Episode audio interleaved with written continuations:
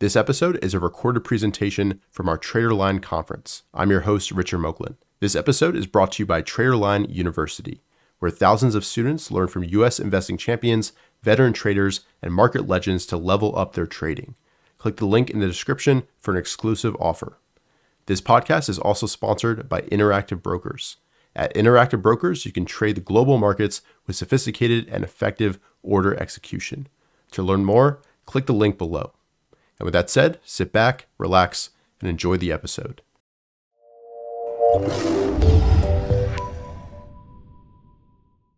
All right, welcome back, everybody. It's my honor to introduce my former professor and good friend, Dr. Eric Wish, who basically got me started learning about stocks after I took his class at the University of Maryland, the introduction to uh, stock, the stock market and technical analysis. Dr. Wish, thank you so much for taking the time. I'm really looking forward to this.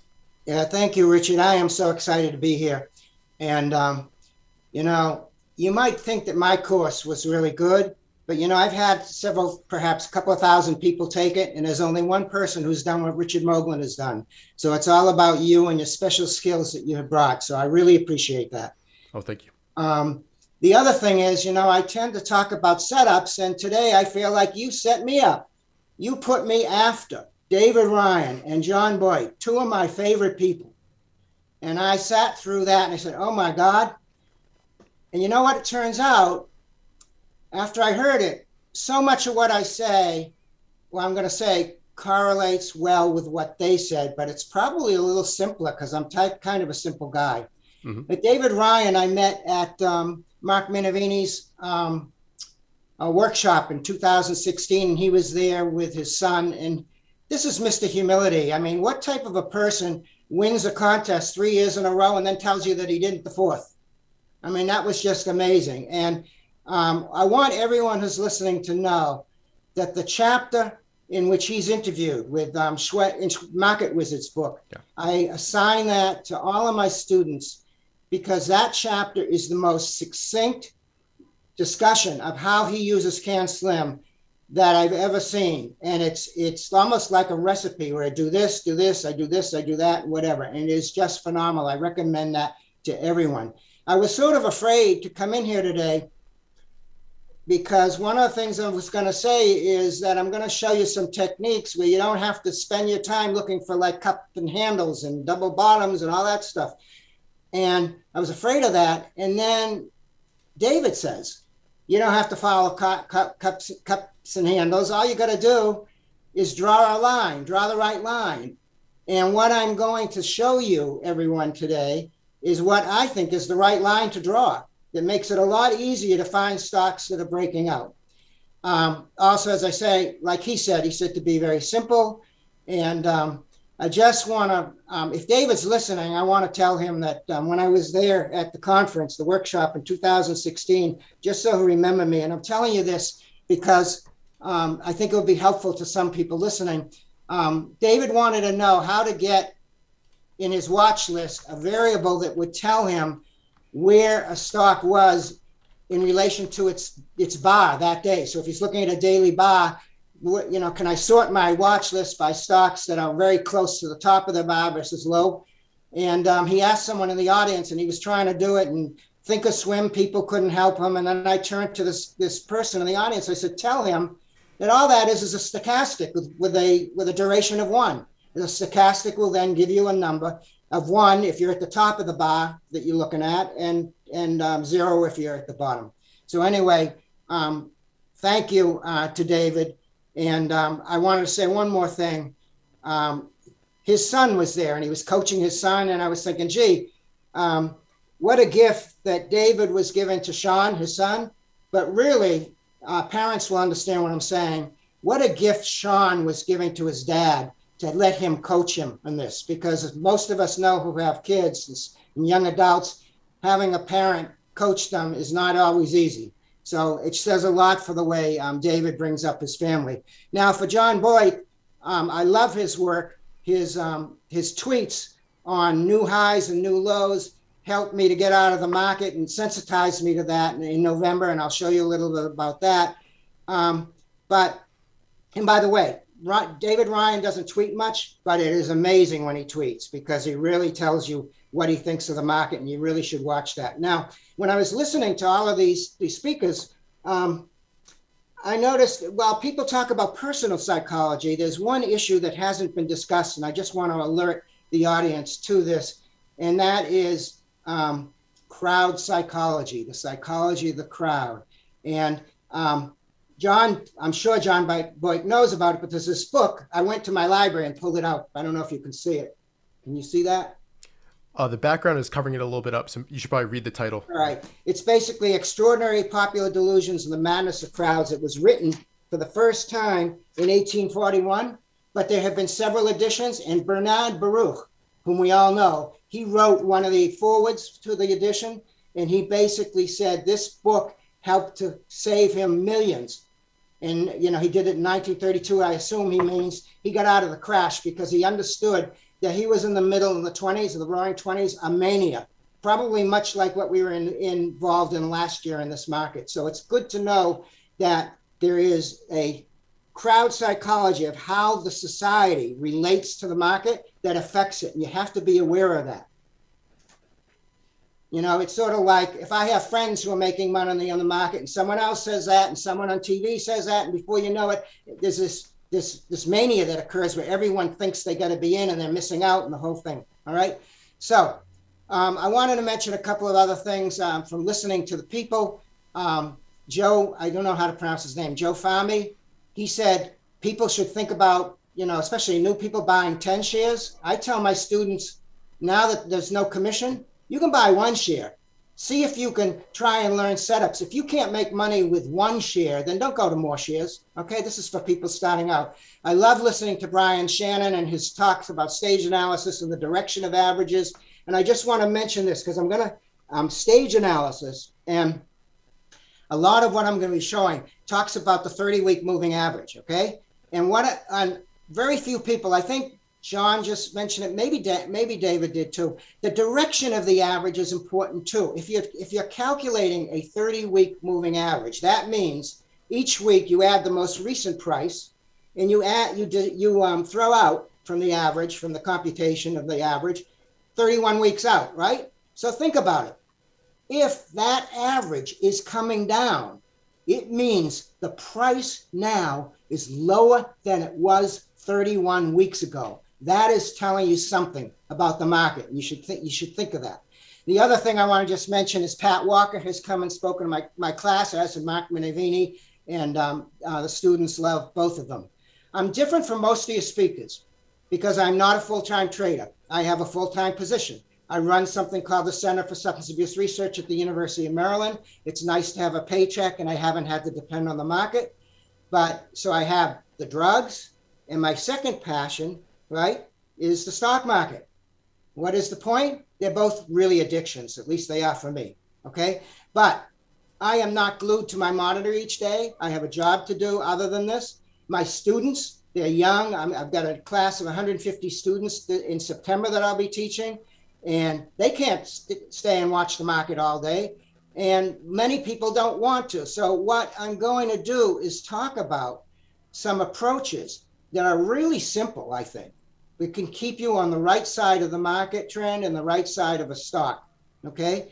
And um, I um, have done well over the years. I started doing this in the around 1964.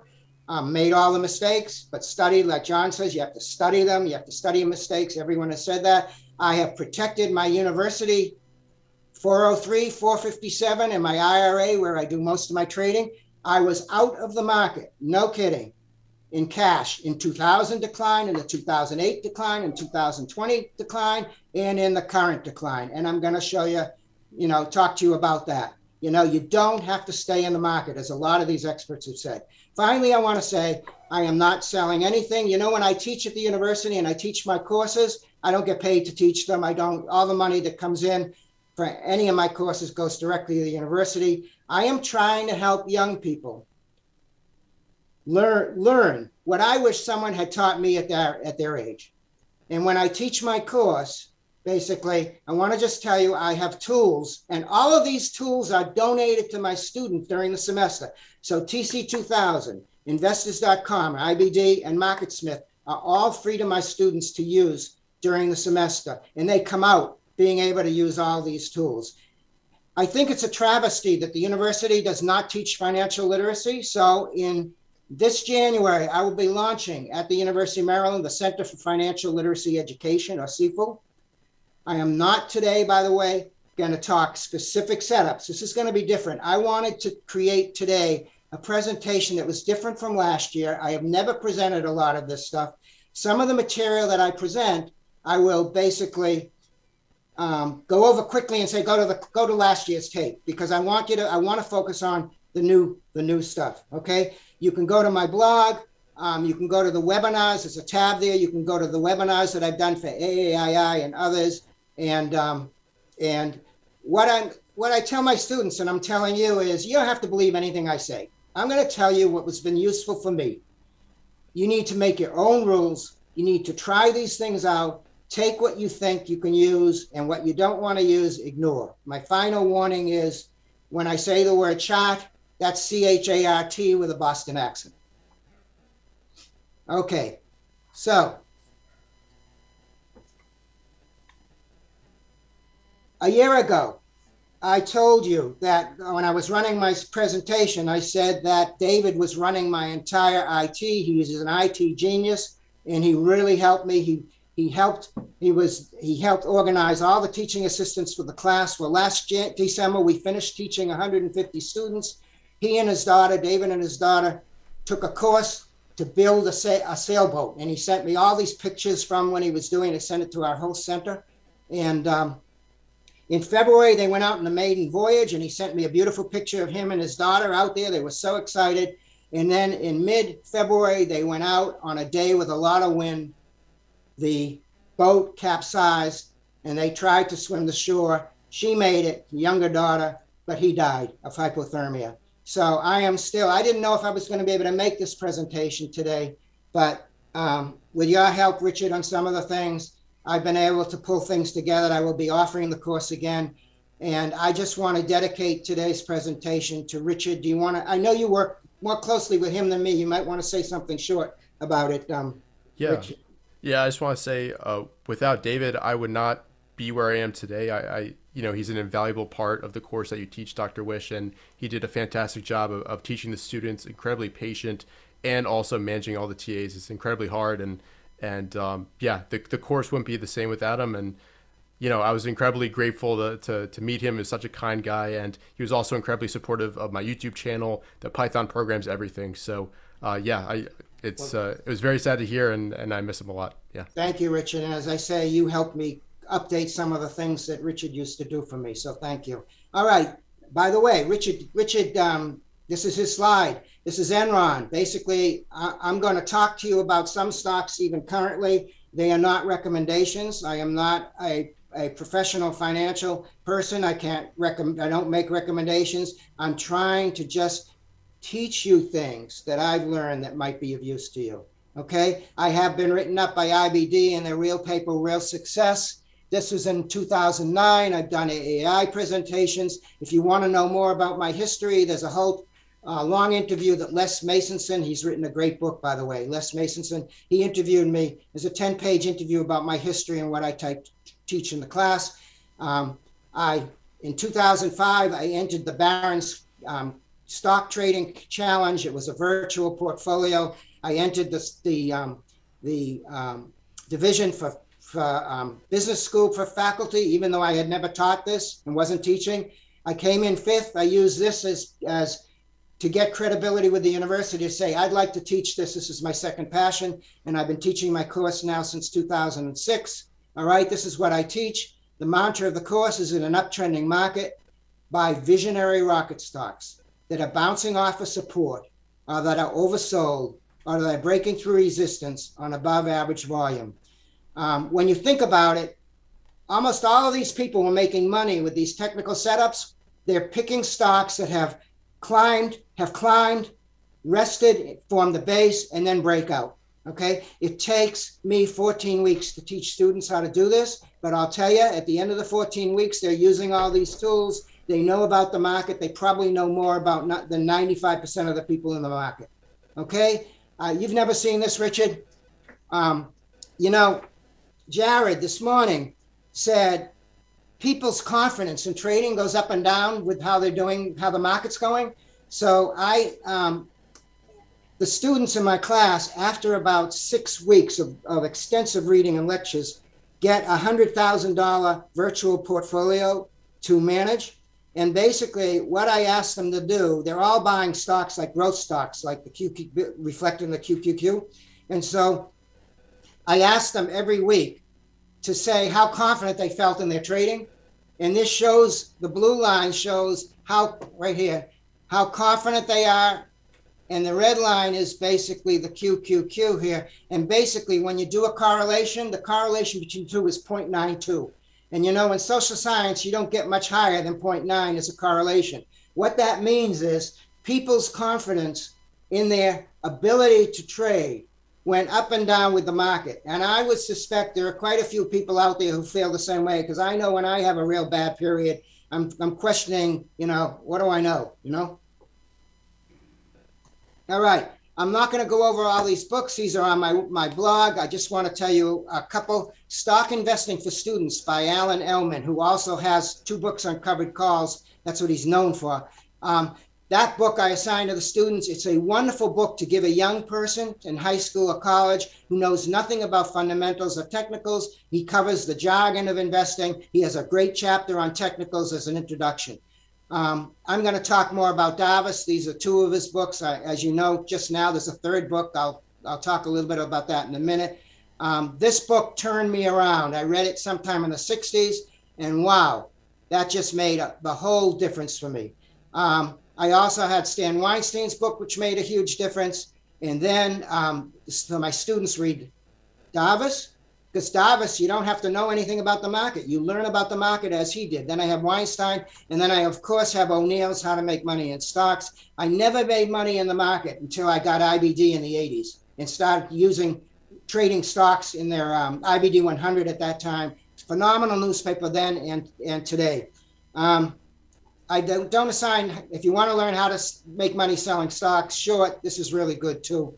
Um, another book you may want to look at is The Complete Turtle Trader. Um, these are two books by Boyk. The Turtles are a phenomenal um, group of people who made millions. They, they took a course and they and, and the, the chapter in this book on technical analysis of what they did to trade commodities is superb.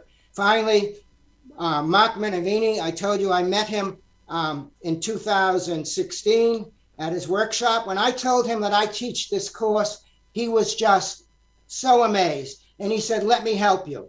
And he basically comes to my class a couple of times. He came to my honors class. I don't remember if you were there, Richard, and he gave everyone a copy of his book. He's an amazing guy. And um, this is the second book. Um, Mark likes to say he only had an eighth grade education, but you know, if you talk to him, and you you listen to him and you read his books, he has a brilliant mind and a very sharp mathematical mind. He, he uses trading, he approaches trading as a business, and his risk, his, his formulas, and his, his approach to risk are just amazing. Okay, and this is when um, David and I there thanking him for when he came to the class. All right, this is my outline for today. All right, I'm going to talk a little bit about the GMI and the market trend and about T2108 bottoms. I'm going to talk about my green line breakouts, and then I'm going to show you three analyses I did. Well, actually, the, these two here that I did, I've never done before, and I did them to, and you'll see them. All right, and then I did the, um, I showed you about the GMCR, GMCR signal in 2009. I'm going to introduce yellow band stocks, which I talked about last year, and I've changed them and made them more modern and I think more effective in weekly 1030 charts. Then I'm going to talk about some of these indicators I'm showing and how they relate to what Minervini did in his recent championship win. And then I have um, key takeaways. Now, I hope we're going to have time because I want to show you a couple of demos and how you can use, I'm using TC2000 to find basically the types of stocks I'm talking about. Okay, this is my blog. I do it every night after the market closes. It tells you here the GMI, which I'm going to talk about in a minute. It also tells you T2108. Every Sunday, every weekend, I publish the GMI table, which, all right, which consists of six indicators that I um, I rate every night as yes or no. By the way, one of them, Um, one of them is at least 100 new highs today out of 5,000. This was out of 5,000. It's now out of a higher number. But the point is, if you're going to look at stocks that are new highs, which a lot of people are saying, don't you want there to be some stocks hitting new highs? That it's a market that will that will bring stocks to new highs. 100. So I want there to be at least 100. Then there are these other indicators. I'm not going to go over them now. The GMI two is just something to keep me um, keep me on top of these indicators. I do not use it now. This is la- this is last night's after after yesterday's close. The GMI is zero. None of these indicators are positive. All right. When the GMI is four, five, or six, you can make money in growth stocks. When it's zero, you got to be out of the market or, or short. And I'll show you that in a minute. Okay. This is the GMI signals applied to QQQ from 2006 uh, to June 2021. Okay. Basically, this is when it was red. So you can see during, like most of the 2008 drop, it was always red. Look at 2016, 2019. Look at the COVID drop, red. I got out of the market.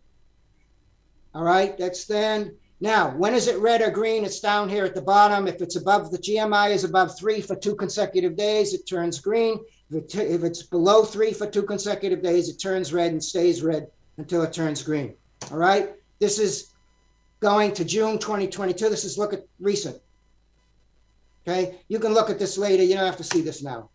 This is the most recent. And Richard, Richard updated these charts for me, by the way. I gave him the numbers and he updated them. Okay. Look at 2020. Anyway. All right. Now, um, I, I posted this on November 21st of last year. I said, day 25 of the QQQ short term uptrend. I started this blog in 2006 to share with people what I was doing in the market having escaped the 2000 market carnage and later that in 2008. I am concerned by what I see, see right now. See my blog for detail. My next day's post was this. All right. Short term uptrend. But there were 438 new lows and 232 new highs and, a, and an index that was climbing. And I was sensitized to this from what John Boyd said. So I said, rates I'm listening to this, what I said back then. Well, boy, was I lucky.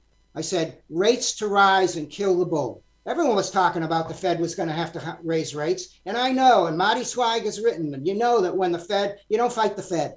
So I said, I went to cash in my trading account. I wrote this on November 23rd, and I showed them an ominous chart. Okay. And then in my university pensions, even though they tell me I'm not supposed to, I still move move to money market. And believe me, the amount of money I have saved since this is phenomenal. And that's why I do this. So people who have pensions, people who need the money, I'm telling you what I do. You don't have to do it, but you know, I have someone wrote me and, and it says, Thank you, you saved my pension. Maybe there are people who did that. You know, again, it's always up to the person sitting in your chair as to how you take this information and use it. Okay. I'm a chicken in a tax deferred account, I can go to cash quickly. It takes nothing to go to cash. I don't worry about re entering at the bottom. You know how people say you get out, no one's going to tell you to get in? That is silly. That's to scare you in. Look, I'm giving you an example. If I get out of a, a mutual fund or something at $100 and it falls, as long as I get back in below 100, I'm fine and I save myself a lot of stress. In 2000, I got out of my university pension at around 100 and something. And you know that about six months later, it was trading in the 30s. That's why I started the, started teaching because I had all these friends who said, "I'm, you know, I'm losing my money. I'm losing my pension. What am I going to do?" So anyway, all right. One of the indicators I watch is Worden T2108. This is part of the TC um, 2000 suite. It measures the percentage of New York Stock Exchange stocks that closed above the their simple 40 day moving average. What I tell my students is watch T2108. When it goes below 10%, don't be scared because usually for it to fall below 10%, people, people at the market are scared, right? People are selling. But the point is when it's below 10% and you start to see any type of strength or whatever, take a little bit of your money and put it into the SPY, not into a stock because a stock may never come back, but put it into the S&P 500, and don't put any more in. Average up until it goes up, and it looks like there's a bottom in. So here's the T2108 since it was started. This is a monthly chart. In October 87, it got down to 0.47%. It's never been that low. But look at all the other times we've had bad markets where it gets to. All right. Here's November 08, 1.2%. Here's um, March 2020, it got down to 1.4%. This is when, when you ever get down to like, I say, I said below 10, but you get below five, you got to be looking to buy something, meaning the market. Okay. Here it is on a weekly chart again. So I have a green line that I draw in at 10. Okay. And then this is going to surprise you. In everyone is saying the market hasn't been weak enough, but in May and June of this year, it did get below 10 intraday, didn't hold there. Okay. I don't know. Is the bottom in? I don't know but I'm just telling you that it did it did reach a, a low point. Um, if it turns around and goes below 10 and goes to five or three, I tell you, I will hold my nose and buy and buy the SPY a small amount. Okay, I will I will do not move everything in until much later. Okay, now I'm going to Nicholas Darvas. In Nicholas Darvas's third book, which John talked about, you can still make it in the market. He paid a. He was very proud. He paid a um, a designer to to um, design uh, graphically um, what his approach was. His approach was to buy, he called it the box theory. A stock will stay between a range for a while, forming a box, then it breaks out into a new box and a new box and a new box. And you see this gray area? This is where he put his stop. So basically, the stock goes into a new box, forms a, forms a bottom, and he put his stop, and he kept moving his stops up. And by the way, his book, his first book, um, introduced the country, I think, the non-financial people, to stop loss orders, and it was such a big deal that the it was a it was a bestseller the book, and it was such a big deal that um, the American Stock Exchange stopped stop orders. Only you could only do them in the New York Stock Exchange, and now you can do them everywhere because they're now run by by computers. They're not in a specialist book. But anyway, what I want you to know is there are people who think they are following Darvas and they're just saying, oh, gee, I'll buy something in the next box and I'll buy something in the next box. But there's one, actually, two incredibly important things that I think people forget, and I did for a while too in the back of his book, there were questions, and this is the question from a reader from his first edition. When you use a historical high as a buy point, do you hold literally to the historical high, which I call all time high now, or can you buy safely a stock making a new high, like a 52 week high, for a lesser period, for say five years, that also shows stepped up volume? His answer I strictly adhere to historical high. Let me tell you this again. I strictly will only buy stocks at all time highs. How many people uh, think they're using Darvas? Now, let me just tell you O'Neill, Ryan, um, a lot of people say they love Darvas and they've they followed it. But a lot of people, even today, I'm watching and they look at bases that are nowhere near the all time high. I'm going to show you that I don't think that's the way to go. Okay, so um, keep this in mind.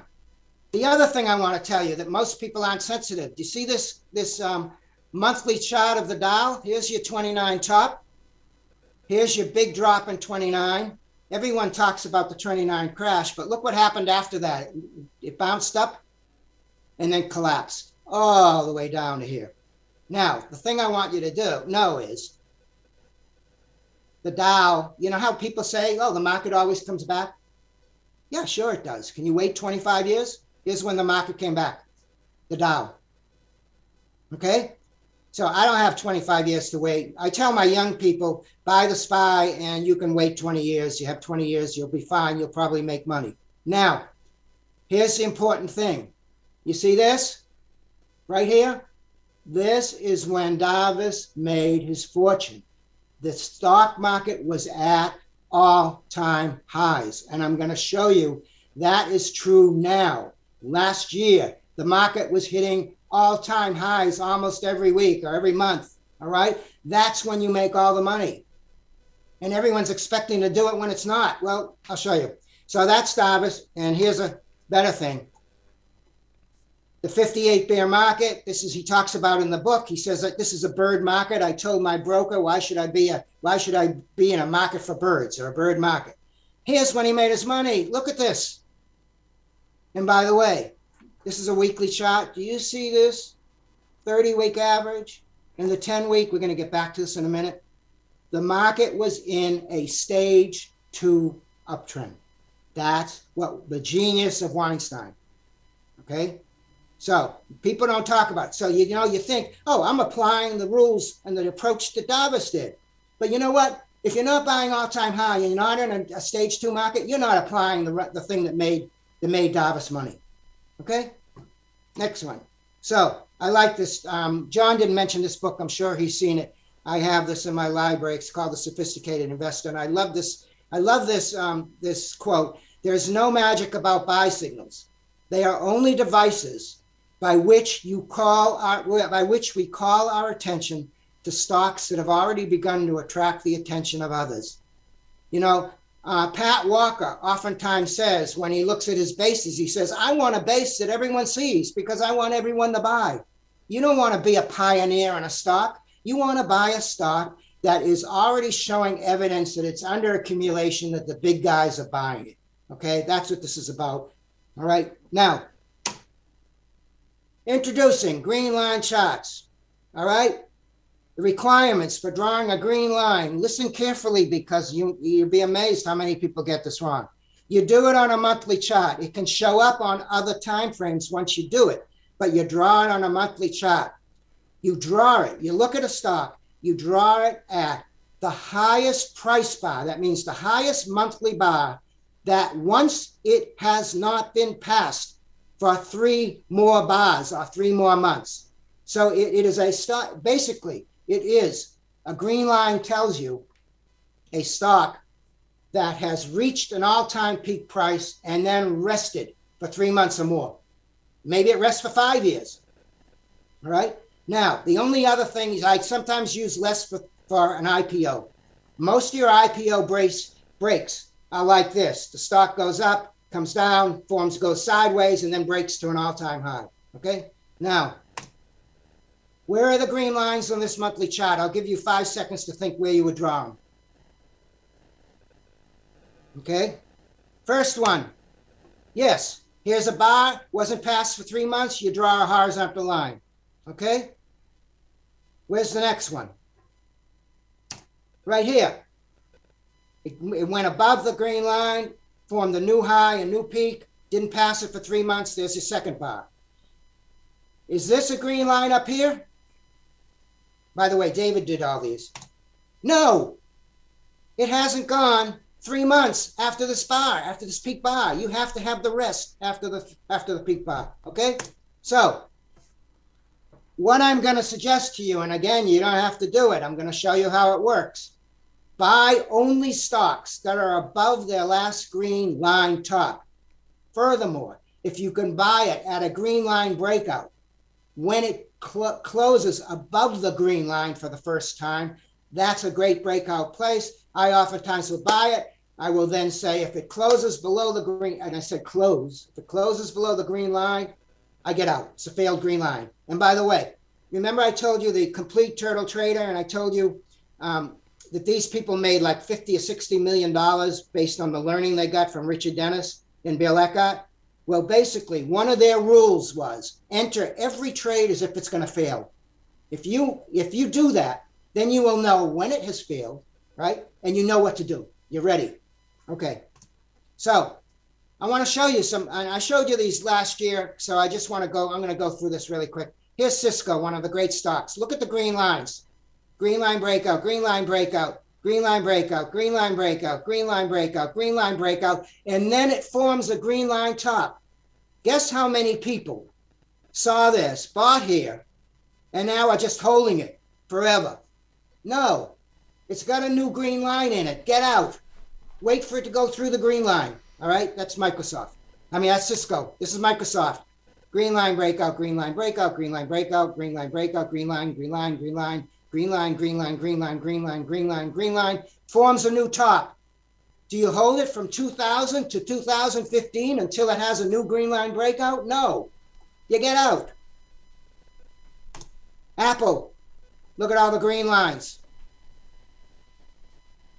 You can look at these later. You can even do this with gold, with commodities. Gold has been under its green line for a long time. All right. I wanted to show you Facebook because here's your break. Facebook, I remember when it came public, went up to about 45, came down, spent what, almost a year doing this. Here's your green line breakout. Another one. All right, I want to show you, um, this is Square, which is now Block. Had a green line breakout, it failed. Here's, a, here's the IPO. Here's your green line breakout. Wham. Look at it, from 16 to 100. This is a monthly chart. Now form the green line top. All right. So I like to listen to this guy. He has really interesting tweets. His name is Richard Moglen.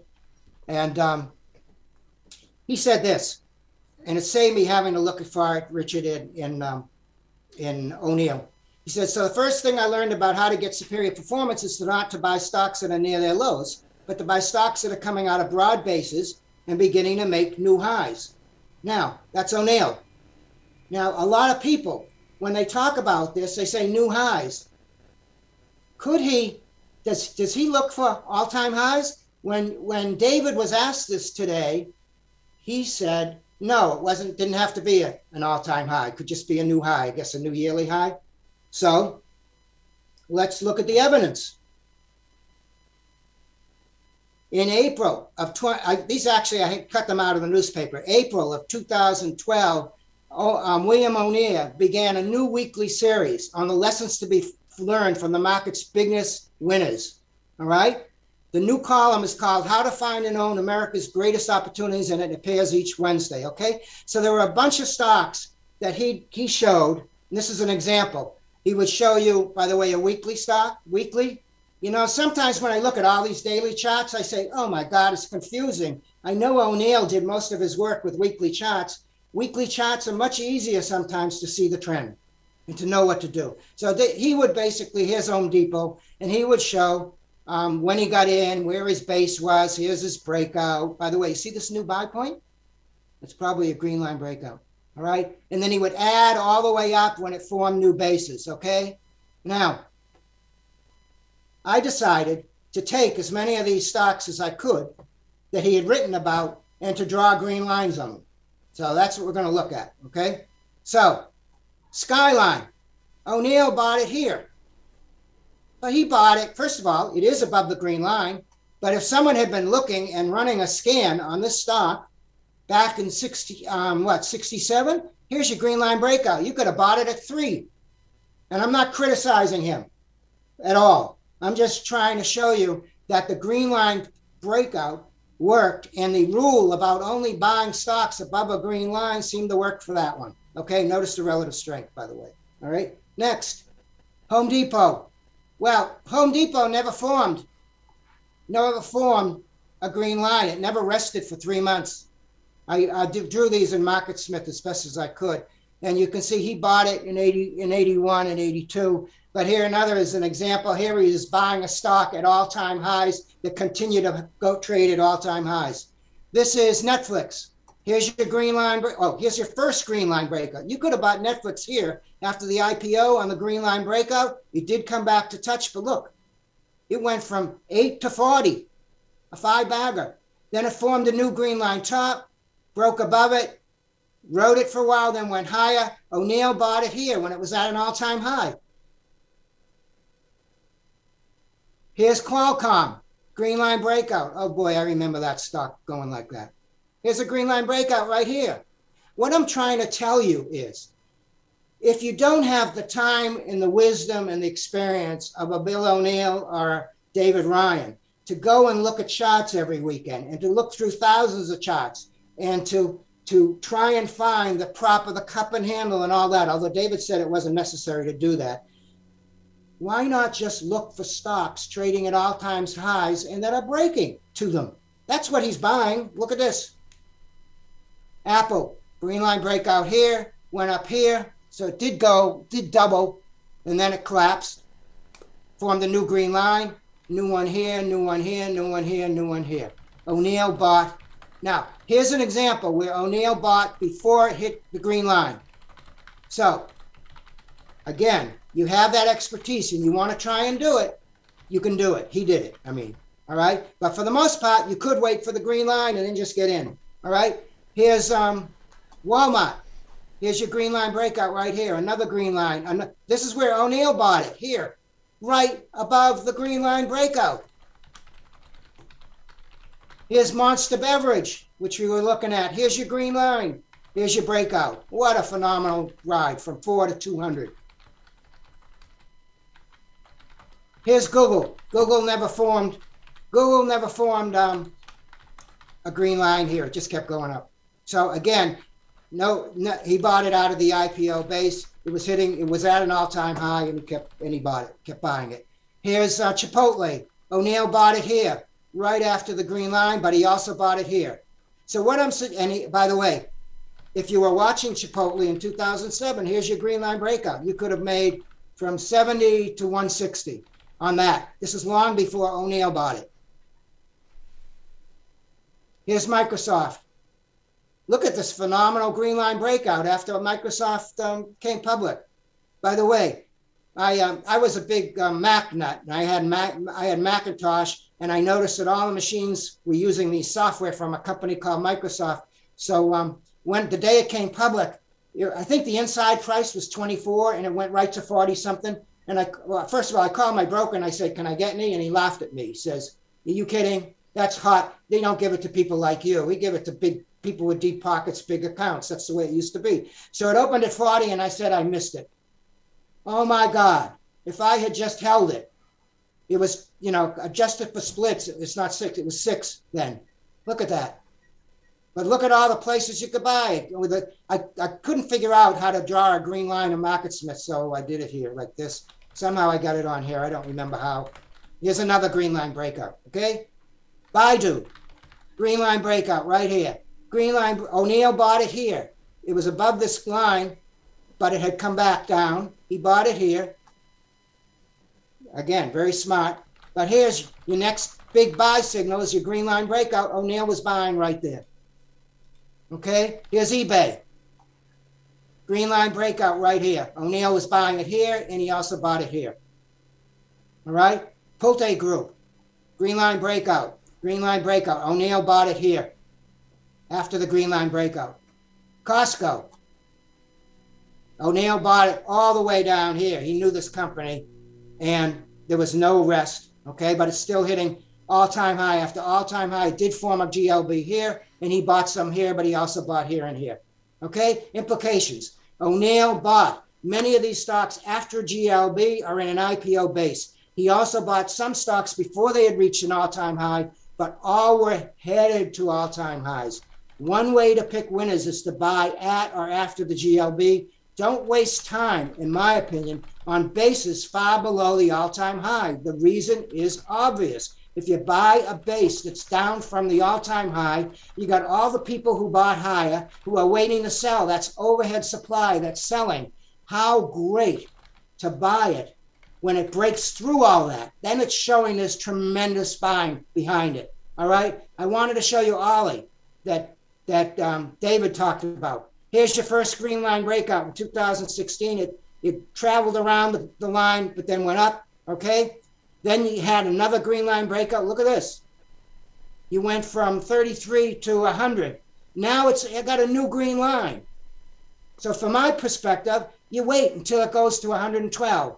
All right, you're going to be upset if it goes to 112 and you didn't buy it at 68. I hope not, because basically neither David Ryan nor I or anyone else knows if this stock is going to go to 112.99. If it does, go for it. By the way, whenever I draw these, I right click on the line in my TC2000 and I set an alert. So I can watch for the next year, TC2000 will watch it and tell me when it breaks. And then I can decide whether or not to, to do it. And oftentimes I tweet out GLB when it happens. Here's Lilly. Everyone is talking about Eli Lilly right now, I think. It's um here's your green line. It recently broke its green line top. And now it retested it, and now it's right at, you know, this is at an all time high last week.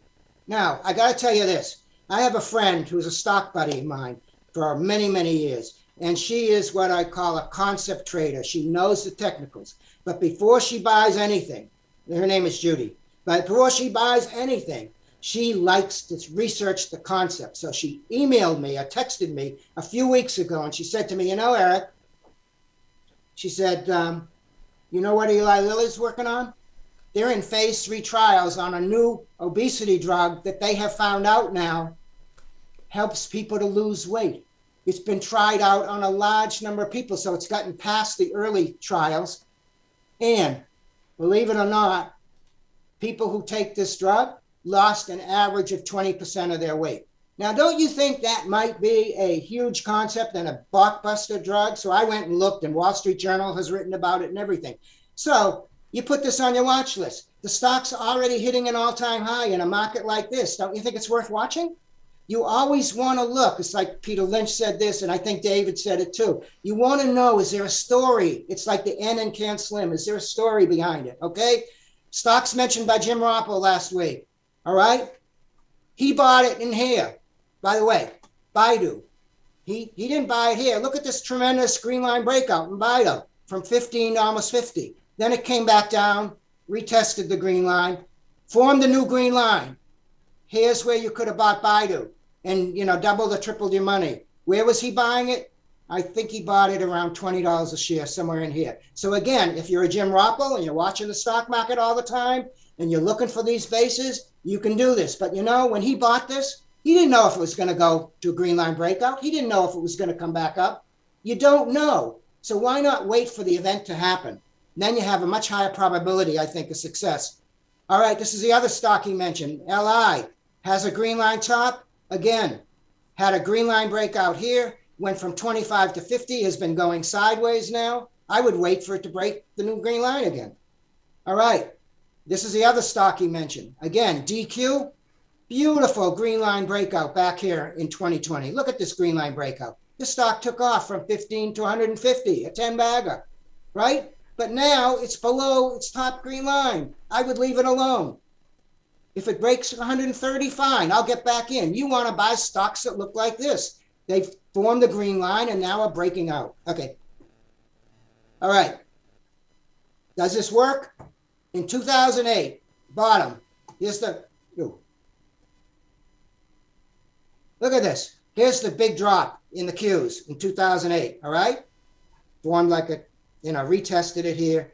Now you got, this is the 30 week average again. So it's in a stage four downtrend, right? Now all of a sudden, you got the 10 above the 30. The thing is just starting to turn around, which means that the Qs are higher than they were 31 weeks ago. And he and here, I was watching, and of course I was still posting, and I'm talking about, you see here about April, I did this post. I'm just gonna say, this is the post. I did it on April 17th. And what I said, these are a few other stocks breaking out to all-time highs. And basically, and I said GMCR. Basically, you know, this is what I do. I'm doing it now. I'm looking for in a dot in a lousy market, what stocks are withstanding it and going to all-time highs. Well, turns out GMCR was a 13 bagger. It went, here's your green line. Here's when I here's when I posted it right here. And it went from here to here. I didn't know at the time. I think Judy told me eventually that you know, I was buying Keurig. Remember those coffee pod machines? That's what that was. GMCI was bought out by someone, Dr. Pepper or someone. I don't remember who. But all I'm saying is the stock, in a, even after a market, has been in a horrible decline. As it started to move up, this stock broke out and had a GLB early, and it turned out to be phenomenal. All right. Now, Weinstein stage analysis, all of you know it. Here's the 30-week moving average. You want to be you want to be in stage two, not stage four. Take the oath, as he said, you're never going to buy another stock in stage four or hold on to any of your stocks once they move into stage four. Okay? So I tell my students, if all you did is you came to my class once and you heard me say this, and all you did was be in the market when the indexes are in stage two, and you only bought stocks when they're in stage two, you would do better than most people, because most people don't even know this. All right. And um, Stan was a genius to do this. And Richard, the fact that you are having a lecture, a course with him is just amazing. People should really go and listen to him. This guy has been doing this probably as long, if not longer, than I have. You need to listen to these people. You know, um, when Jared talked, he said, um, let's see, he said, of the traders, only 5% were under age 25. All the people I teach are under age 25, you know. But, and then he said only 3% were 70 or older. That's like me and Stan, you know. Um, and, you know, we're not as good at the IT and everything as, as everyone else is, but we have 70 years of experience in good and bad markets to share. And that's what I think you're going to get from Stan. And I, I urge you to do it. Okay. Introducing yellow band stocks. I talked about this um, last year, but I've moved ahead with it, and I think this is very important. And it's up to you if you do. Okay? Here's Taser. You know, Taser went to 21 in 02, went all the way down here to three and a quarter. All right? Now, I didn't have the green line breakout GLB set up then. But I did know from having seen another stock book many years ago in the 70s, I saw a stock book of monthly charts and I saw this thing that there would be stocks that would go up, forming a, a, a peak, go down, and then break through that peak, which is a GLB, to, to new highs. So this is a GLB here. And most people would say, oh my God, I'm not going to buy a stock that went from 3 to 21. That's too high. Well, you know what? it went up sevenfold, right? And then after it broke out, it went up sevenfold again. David Ryan and Nicolas Darvas both said they like to buy stocks that have already doubled. Isn't that kind of amazing? You know, in psychology, I'm a research psychologist, you know, you learn that people's past behavior is the best prediction of the future behavior. It's true with stocks in a way. You know, if I find a stock that's already been bought up, in other words, people have valued it enough so that it doubled, there's a good chance if it breaks out, it's going to double again. All right. So here was here I, I drew this many years ago before I really had computers, and I drew this yellow line here. Basically, here's your 30 week average. So right, it's a stage two, right, students? It's all a stage two. All right. Here's the closing price of the stock, the weekly close, and here's the 10 week average.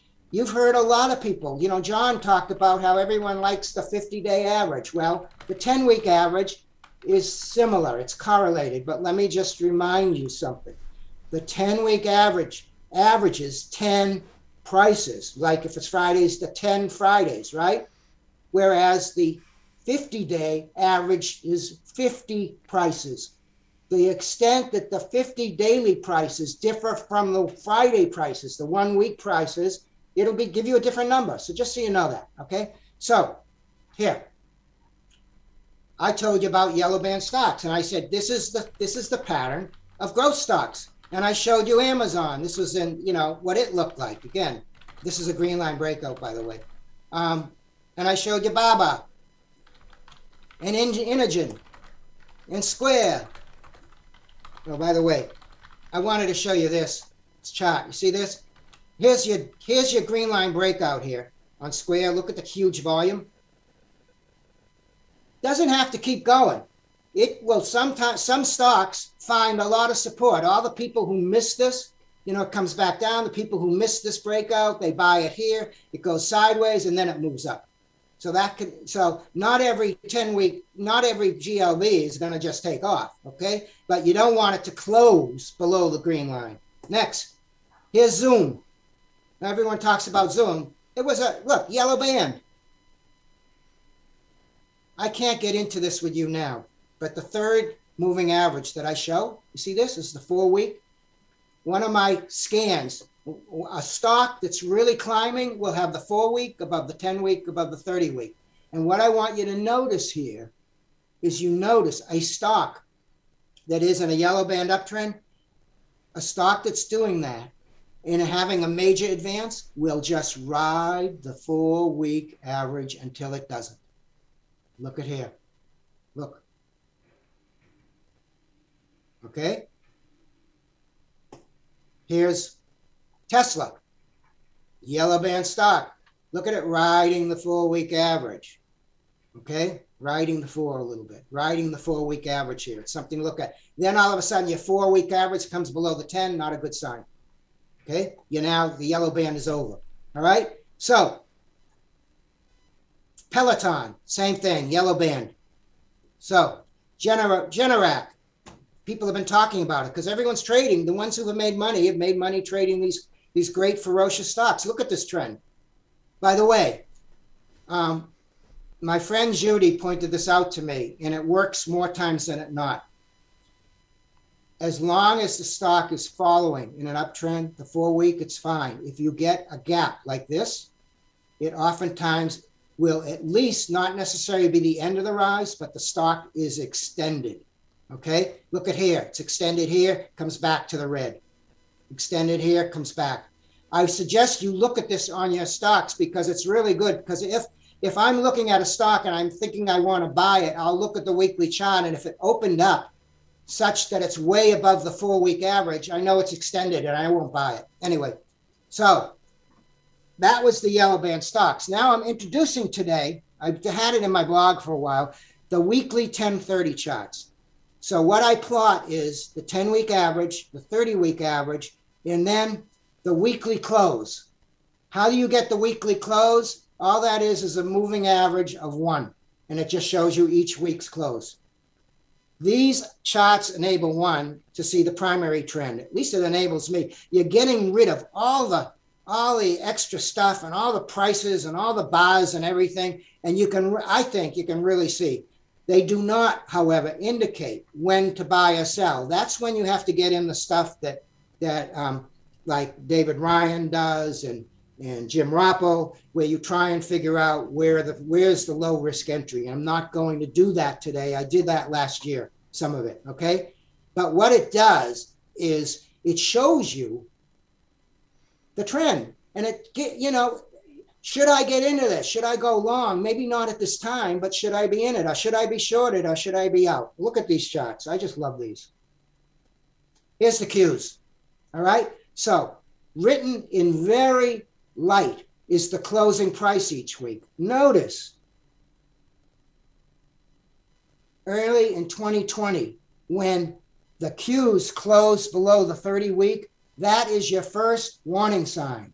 Notice that for, since it came back above, and by the way, this is one of your early indicators that maybe the trend is changing. You're back above the 30 week average and it's rising, right? Notice that since this time and this time, the Q is never, the weekly close was never below the 30 week. How about that?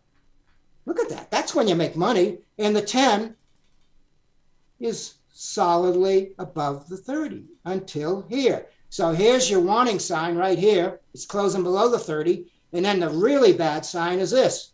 So this is where we are now. That's not a stage two. That's not an uptrend. That's not yellow band, whatever you want to call it. This is a downtrend. Leave it alone. Now look at look at the S&P 500. Exact same thing. Closes below the 30, comes back, 30 goes up, your 10 is above the 30. You could have ridden this sucker for a whole year, as many people did. Then look what happened. Early 2022, you're below the 30. And the 30 you know, this, the price leads the moving averages down.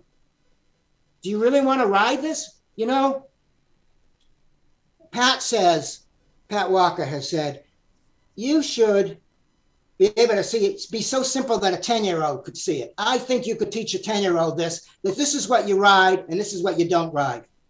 I think a 10 year old would understand it. I don't understand how people got wrecked by some of these stocks when they broke down, like Peloton. Look at this. Here's your Peloton. Beautiful. Look at this. Now it closes below the 30, comes down. By the way, it's perfect time to short.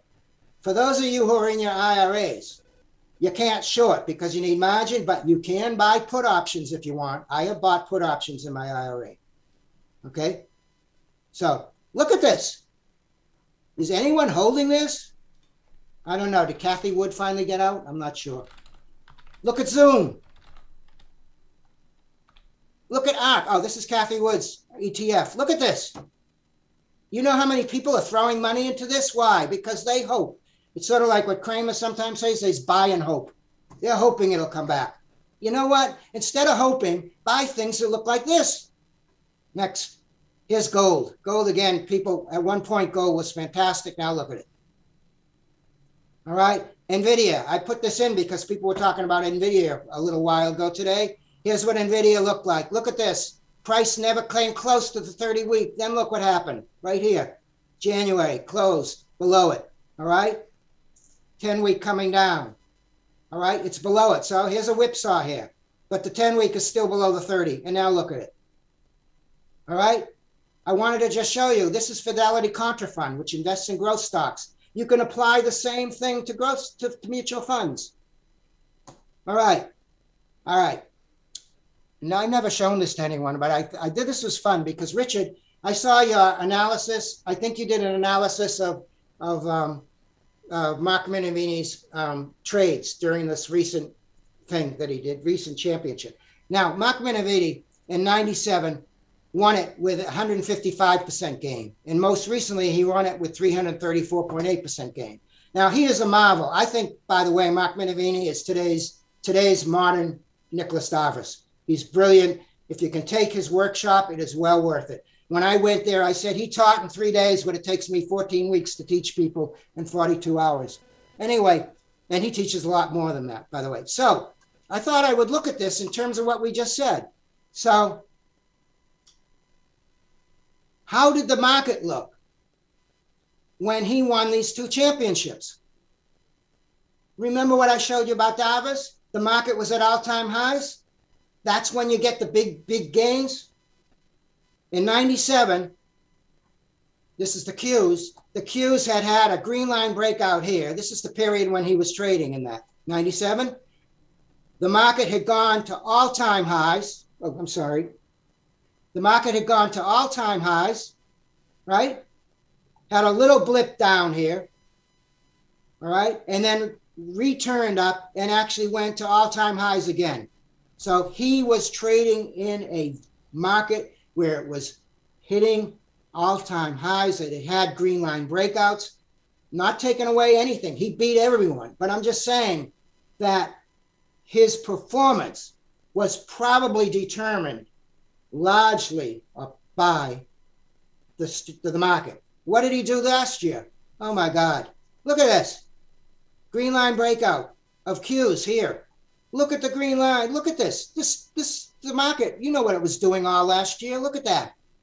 This is when he traded, when he made 338% from here to here. All right? I think he probably picks a great time to enter the contest, to be honest with you. So, Mark replying to someone who had analyzed, it wasn't to you, Richard, someone who had analyzed um, um, his performance said, Why don't you look at these entry points of these stocks and see if you see anything sticks out? What do these have in common? So I looked at this with the indicators that I'm talking about. All right. And what I found was here's where he bought Apple. Apple had had a GLB was near its new high. Okay.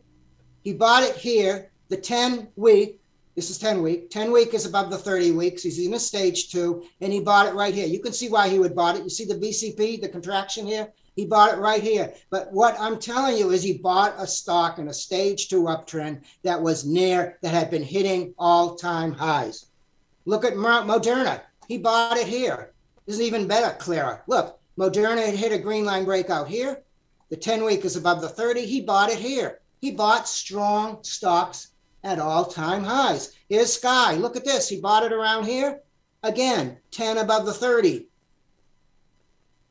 Now, be honest with you, I could buy these and I would probably get whipsaw to get out. He he had a way of buying it and, and getting his gain and keeping it. I'm not taking that away from him, but I'm just showing you he bought a lot of stocks near at all time highs. Here's, here's Nucor. He bought Nucor here. Look at the green line breakout. Was at all time highs. He bought Pence here, right here. Again, 10 above the 30, everything rising. All time uh, after a green line breakout. It was near all time highs. It had formed the base. So he bought it before it broke out again. He bought it right here. But it was going to, it did go afterwards to all time highs. All right. So my answer looking at this, all five stocks had their 10 week averages above their rising 30 week averages and were above their last green line tops or approaching one. By the way, in his first book, Mark spends a good part of one of the chapters going over stage analysis. So this is not surprising. You might not hear him talk about it as much, but he's buying stocks in a stage two. The 10 is above the 30, and he's buying really strong companies that are hitting, reaching all time highs. Okay. So, boy, I've raced through and I actually got through this. All right. So, what I thought I would do is now pull up TC2000 because I use this. I've been using this 20 plus years, and I teach my students how to use it. And I also I'm learning MarketSmith, but I you could do a lot of this in MarketSmith maybe, but I don't know how to do it all. Okay, so basically, what I wanted to show you is, can you see this? Okay. Yeah, and uh, yeah, it's maximized. Perfect. It's fine. All right. So I have the scan. So this this is a scan of about almost 8,000 stocks. In fact, I'll give you the exact number 7,429 stocks. Okay. And what I do is, is I scan it for these conditions. And I'm going to try and, um, let me see, I'm going to try and, and do this quickly, but I think people who are copying the screenshots or who see the thing can, if they have TC2000, they can do it. The first one is the relative strength is at a 50 week high.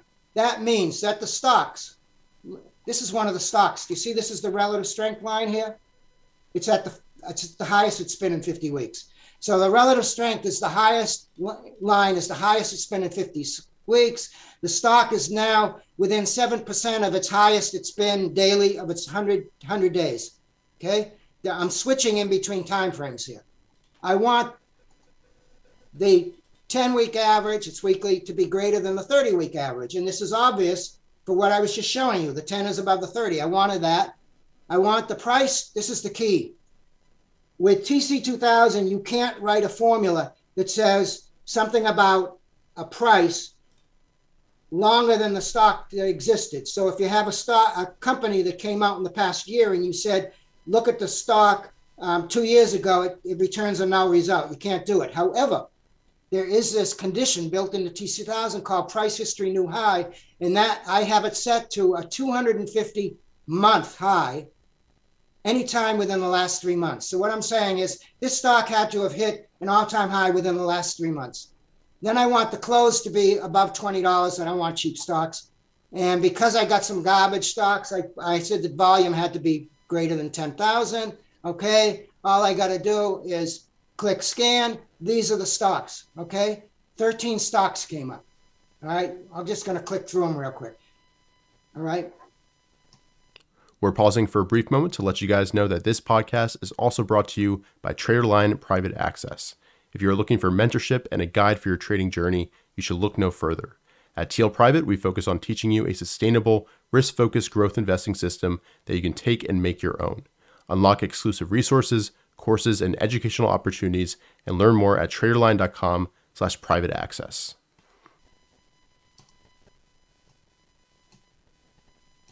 There's our friend Eli Lilly.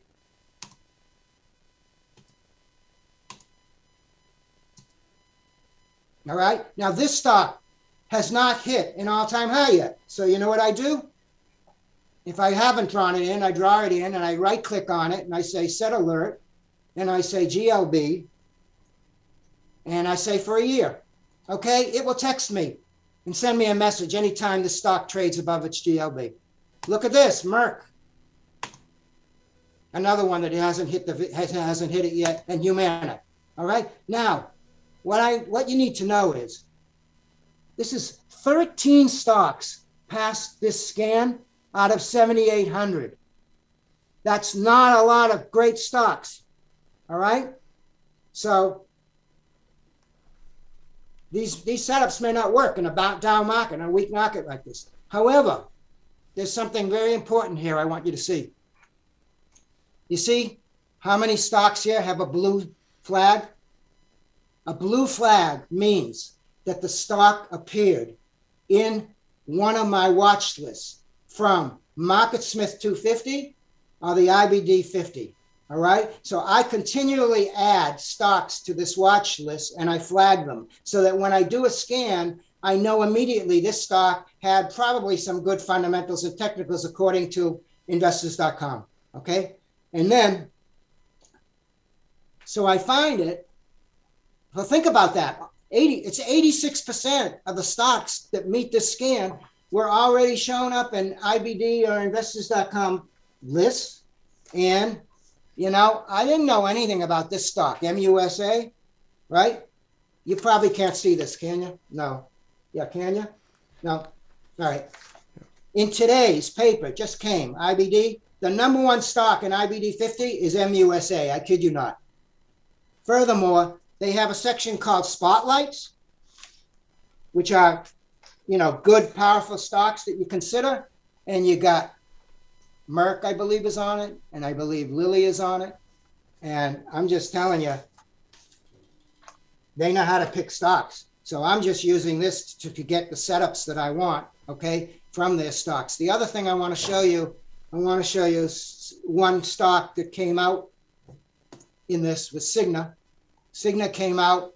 It had a green line breakout right here, but look, it failed. So I had it and I sold it. And now I have to decide do I want to buy it back? Because sometimes it comes back above the green line it's a good buy. Now, the nice thing about this technique is you buy it back above the green line, it closes back below, you sell it with a small loss. Okay. I wanted to show you another stock. I told you about Lilly. Um, all right. So look, it comes up. Here's your huge green line breakout. Look at the volume. Massive green line breakout. And now it's going sideways, forming like basically another base. So is this stock worth looking at? Well, what I do. You don't just buy a stock because of its movement. You got to learn about it. You got to learn about its concept, the whole thing. So I basically open up. Well, I did it with Murphy first. Can you see this? Yep, we can. Look at Murphy. It's it's um sale, its earnings last quarter up 200%.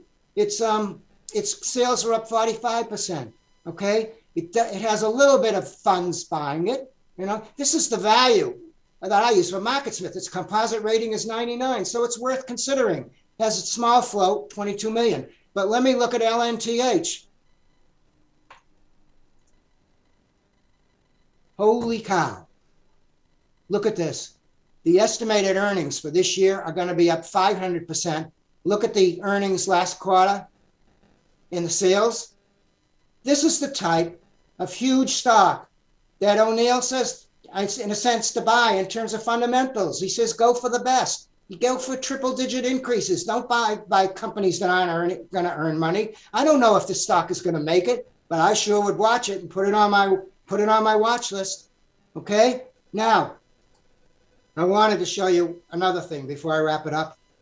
Um, I have a I have this um, watch list called World World ETFs, basically. All right. And I decided it has, I have to take the scan off because the scan doesn't pick up anything with this. Okay. Now, I'm going to go through this quickly and I want to show you something. This is the weekly 1030, and this is going to show you how the rest of the world is doing. It includes the US too. Here's Qatar. 10 is below 30. Here's uh, Mexico. Here's uh, United Kingdom. Here's Canada.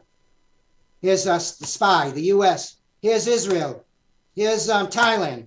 Um, Chile is the one that's still above, but if you look at where the index is here, it's this 10 is coming below the 30. It's way down there.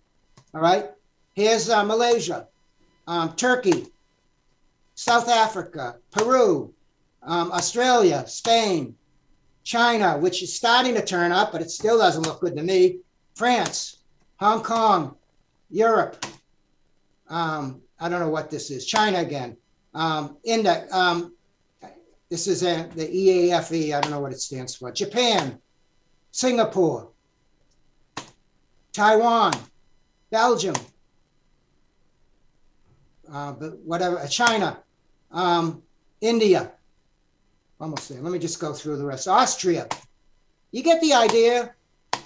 You know, we tend to look at what the SPY is doing, what the US is doing. The whole world is in is having trouble in their stock markets. Egypt, China, um, Sweden, Germany, South Korea, China, China, China, China, Qatar again. Okay? So the whole world markets are not in stage two uptrends. They're all in downtrends, not to depress you. You know? So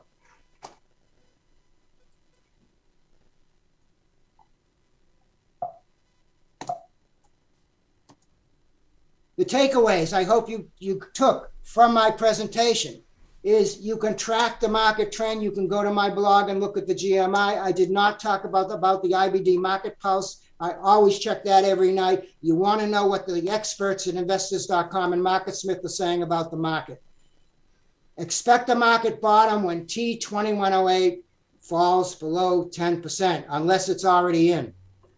Scan for true market leaders among stocks that are having a green line breakout or are above it. Finally, before pulling the trigger, look at the weekly 1030 chart. I can't imagine how anyone would trade anything without looking at those two moving averages because that's actually the three with the close. That will tell you whether you're on the right side of the trend. Okay? Finally, every class that I taught, I would acknowledge David and I would not acknowledge the students and I would acknowledge you first you might think I'm important. I'm not important at all. It's the people who are listening. And Richard, I wouldn't have anything if you weren't here, okay, today. So thank you for being here and thank you for listening. I apologize for rushing through this. I didn't know if I could do it in time, but I'm actually making it on time. Finally, the last thing that we would do in the class, David would turn to the students and he would say, Learn courageously, live long, prosper, and give back. With that, I thank you. Perfect, Dr. Wish. Thank you so much. Uh, there's a ton of, of, thank yous in the chat coming up. So, uh, you know, an amazing presentation. And there are definitely a, a, few questions here. First, about the specifics of, of how you actually buy a green line breakout. Um, if you could talk about the time frame that you're looking at as well as the volume requirement, I think that would be great to talk about. Well, um, I, if I find that a stock is having a, a green line breakout today because I got a text from TC 2000, can I bring it back up? Yeah, absolutely. Um, TC 2000 has this amazing thing. You see this volume buzz? You know this, Richard. Basically, I will pull up the stock, and what the volume buzz does is it tells you, it compares the volume of whatever you're looking at at that time of the day to an average. I think it's maybe the past 30 day average. So I want to see if the if the GLB is occurring today. I'll go to the volume buzz. I don't like to look at it first thing in the morning because it's not it's not stable. I will look at it and I will like to see up 50, 60, or 100%. That gives me um, more um, more uh, faith that it's actually real, that people are buying and, t- and taking it if I missed it. It all depends what it did afterwards, you know, and, and how far. Remember, if my rule is that I have to sell if it falls below, if it closes, remember, I didn't say falls, I said if it closes below the green line, then I got to know how big a risk that's going to be. You know, how big a loss, because I don't want big losses, right? And um, if I missed it, I missed it. Okay. But what you can do then is once you miss the green line breakout, you follow that stock on the weekly and wait for it to bounce off of that four week. I want the four week above the 10, above the 30, and wait for it to bounce above that. Let me see if I can show you. Um, oh, I'm in the wrong place. Yeah, you're at the ETFs. Yeah, so I gotta go to um, um, oh, my combo. Okay, combo list. This is a combo list of U.S. and and foreign. And if I go to this, all right. And if I look at this, if I miss it, Like I missed this, okay? But this is just bounced it. So I might consider buying it. You see these green bars? This is the green bar means that the four week was above the 10 was above the 30 and it was below the, the four and closed above it. So sometimes I will look for a stock that if it's above the green line that is now having a green bar and I'll, I'll buy it and put the stop right below the green bar. So this is an example, but I would prefer to have the four week above it. Let me see uh, LNTH. Um, here's an example. Four is above the 10 is above the 30, right? I missed it. Here is a uh, bounce off of the four. It's a green bar. Here's another, here's another, here's another where I might consider buying it. All right. I actually can do this. Let me see if I, I'll pull this up for a minute. If I go here and I pull up my green, let's see, my green bar scan right here. These are all stocks near, these are all having a, well, pull up the same stocks.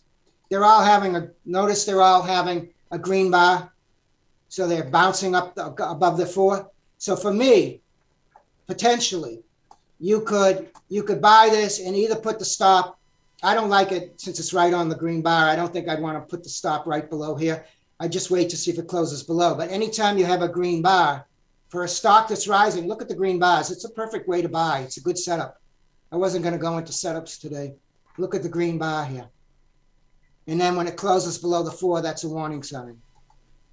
Okay. But if you look at something like Tesla, when it was climbing, look at this four above the 10, above the 30. Notice the green bars one, two, three, four. Then remember what I told you when it gets way above the four?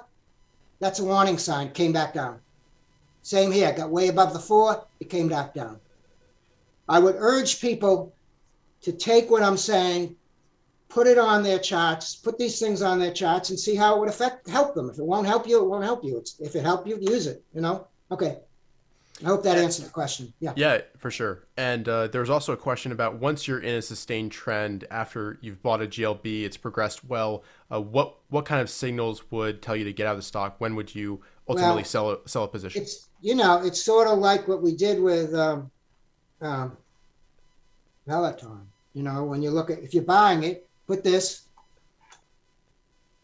So if you've gotten into a stock like this and you've ridden it, then all you got to do is watch for it to close below the 30 and get out, assuming you got in somewhere in here. You know what I mean? Um, and then there are all other setups you could uh, certainly if it closes below the 50, uh, it's a real bad sign, which is sort of you know, um, which is this, the 10 week. Um, like people say, I mean, you have to look. You can look at volume. You can look at all different things. That's where the art comes in. Um, I can tell you, you know, where the trend is and what gives you the odds of, of making money. But boy, it, this is a tough business. I want to say one other thing that I have forgotten to tell people. I once went to an IBD meetup and we had this really nice guy running the show and he was showing us Apple and he put up a chart and he said, every time this happens, I buy this and I do this, and I do this. And he was making, it was working out every time. And what occurred to me, I didn't say this to him, what occurred to me was, is, do you know, if all I had was a rule to buy it every Friday, I would have made money. In other words, stocks that are like this, like Piton here, you could buy it on almost anything and make money. And that's the problem that I have, not the problem, that's the risk. When you look at all these models of winning stocks, what they are showing you is the times that the setups worked they don't show you the times the setups didn't work. And very few people talk about that. And what's very important for people new to this to know is you can have these wonderful setups, but they may fail a lot. And the only thing you can do is to protect yourself by always having an exit exit rule that's going to result in a loss you can tolerate and keeps you in the game, in a sense.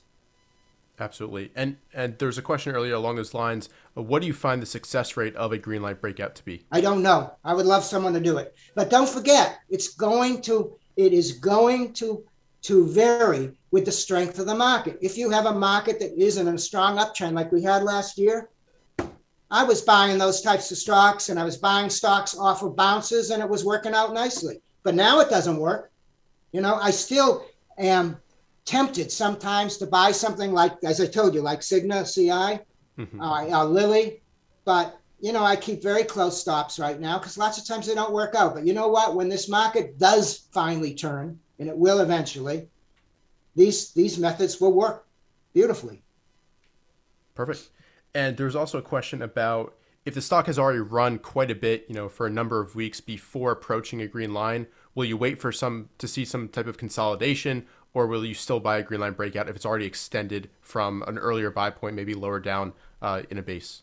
Uh, you got to look at it and see how, you know, people say it's good to have a little bit of consolidation, you know, around the green line, a little contraction. Um, I, I can't, I can't tell you now if, look, if a stock is going well and the volume is up and it's been moving and it can finally break through the green line, that means it's breaking through a top, an all time high that hasn't been surpassed for at least three months. That's a phenomenal signal. So, you know, you don't go in all at once. You go in with a little and see how it, how, see, you know, everyone says you go in and you see after the trade, how does it, how does it, um, how does it um, function? I mean, I think Mark Minervini is always saying that he knows, he knows his method so well and he only has like a single method that he specializes in that he knows when a trouble signal is when it's not acting right you know? And you're going to have to learn that you're going to have to teach yourself that. And one other thing when mark minervini came to my class and at the end of his class he he um, i said to him do you use any indicators or stuff? And he said no i don't because i can look at a chart and i can just see right away um, you know, what's going on. And I guess my point is I didn't tell him this, but I'm saying it now. That works for someone like him who's been doing it for many, many years and he's been fine tuning us. But when you're trying to teach people how to see patterns, having these indicators, like the indicators I have on this chart right now, are really helpful for teaching people and having them learn how to um, visualize um, the trend in supply and, and, and um, resistance. Perfect. And yeah. I, kn- I know you covered this in your first presentation, so we can just redirect people there. But uh, there are a couple questions about your green uh, green dot column uh, and what that signifies. Yeah, let me see if I. Oh, see, in a down in a downtrending stock like Peloton, the green dots don't mean anything. The green dot basically shows when this fast, slow, fast stochastic, the red is crossing the blue. All right. However, if you look in an up, I don't know if I can find it when it was still in an uptrend. You can see times when it helped. Uh, it's not in a great uptrend then. What do I got in an uptrend now? Um, LNTH maybe. All right, look at the green dot here. Look at the green dot here. Look at the green dot here. Doesn't always work. But basically, when you have a stochastic, this is the 10-4 stochastic, the 10-4-4, when it gets down really low, so it's really oversold, and then it crosses, oftentimes that's a great signal. And notice it's also crossing the 30 and the 21 exponential too. But I like the green dot, and I also have the black dot, which is based on the 10-1 stochastic because, believe it or not, I wish I could show you some stocks where it happened, but most most rises begin from an oversold stochastic, like the 10-1 being really low uh, here. So I'm always looking at those, the stochastics, and I'm also looking for, you see this? This is the Bollinger Bands, the 15, 2, 15 average, two standard deviations above and below the average. You see this green? That green bar means that the stock traded below the lower Bollinger and closed up within it. So look at this here. See that? There. These are all setups that I have developed and used, and this is what I teach my students basically. You know, here's an example. Look at the green bar here. People don't use some, I don't like to use a whole lot of indicators, but something like a, a Bollinger Band set to 15 and 2 for me really is a good point of where is a stock maybe going to stop because if it goes outside the band, and where is it maybe going to bounce because it got below the band? But what I urge people to do again is don't trust me, don't do what I say. Put these things on your charts and go back over your positions and see if it would have helped you. You know, the final thing I like to look at, though, this is my relative strength versus relative strength of the SPY versus the 30 period moving average of it. I like this red to be above the blue. And something that my friend Judy taught me, which really works. Well, you see the MACD histograms? When it's red, it means that your fast, your fast, um, your fast moving averages are below your slower. Okay. But look, you don't have to know that. All you got to know is when you see these rising, it's showing strength. Look at the fact that at a time when this stock was going flat or going side, the histograms were getting stronger until it finally went black and went positive. Okay, look at that. So I look at that too, and it's especially good on an hourly chart. Perfect. Okay. And Dr. Wish, I think we've got time for one last question. So, oh, wow. Love, yeah, uh, we're right there. Uh, I'd just like to ask what kind of general advice you have for all the traders uh, listening. Maybe they're new to the markets. This is their first huge bear market. What advice from your 50 well, years plus of experience? I you're going to ask me my favorite saying. I got to oh, tell you my I well, got to tell you my favorite saying from William O'Neill. All stocks ahead. are bad unless they're going up. And my own personal favorite saying for me is every loss takes me to the new game. Okay? I would urge everyone who is having trouble or who's learning, whatever, to go and first read Nicolas Darvas's book, study it. I read it almost once a year, and then go and read O'Neill. And if you want the modern version, read Minervini's two books, okay? And they will help you to learn and go, go to Minervini's workshop if you can do it. I'll tell you the one thing though, when I went in 2016, I met Minervini. I met, remember Ehrman who presented? I met him there. It was a great place to meet traders. Now you're all online, so I don't, I don't, I, I would love to have it back in Myrtle Beach where where uh, Mark lives again. Um, and I've tried to to tell people that they don't have to trade. Sometimes people do this in my class, and I say it's fine if you if you're lousy at it and you don't like it. That's great. Then just don't do it. Look how much money you save.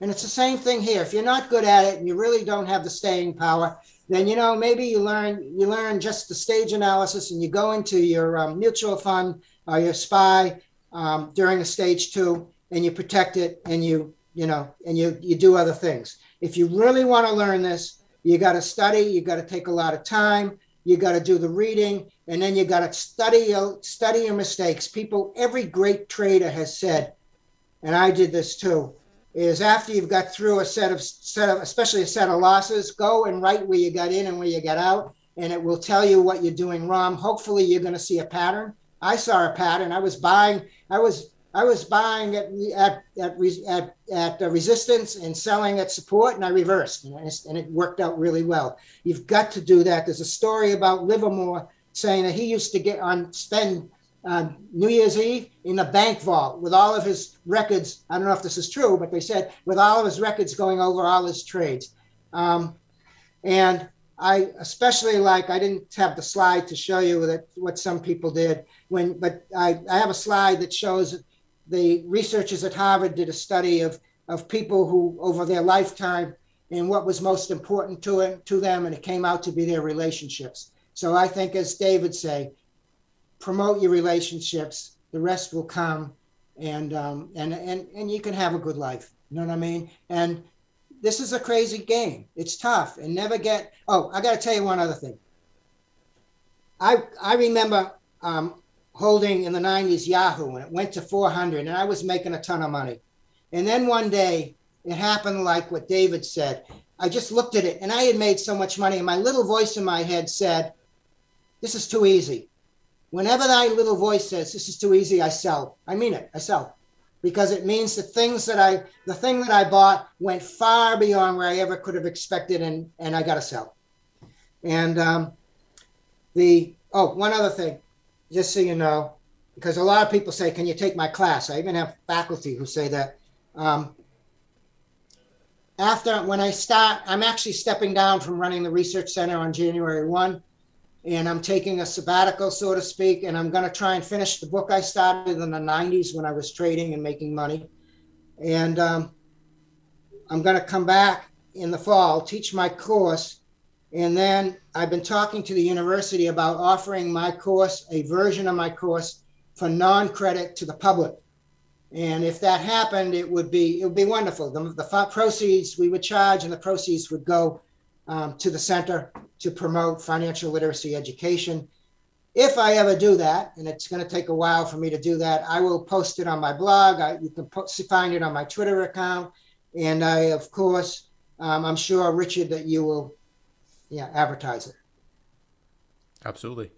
Well, Dr. Wish, uh, we're, we're right on time. So thank you uh, once again. It's a pleasure having you back on. It's like being back in class, which I enjoyed uh, all those years. So thank you so much. I'm sure everybody did as well watching and we'll be right back with Justin Nielsen. So take care, and we'll Thank right you so much. Goodbye, everyone. Yep.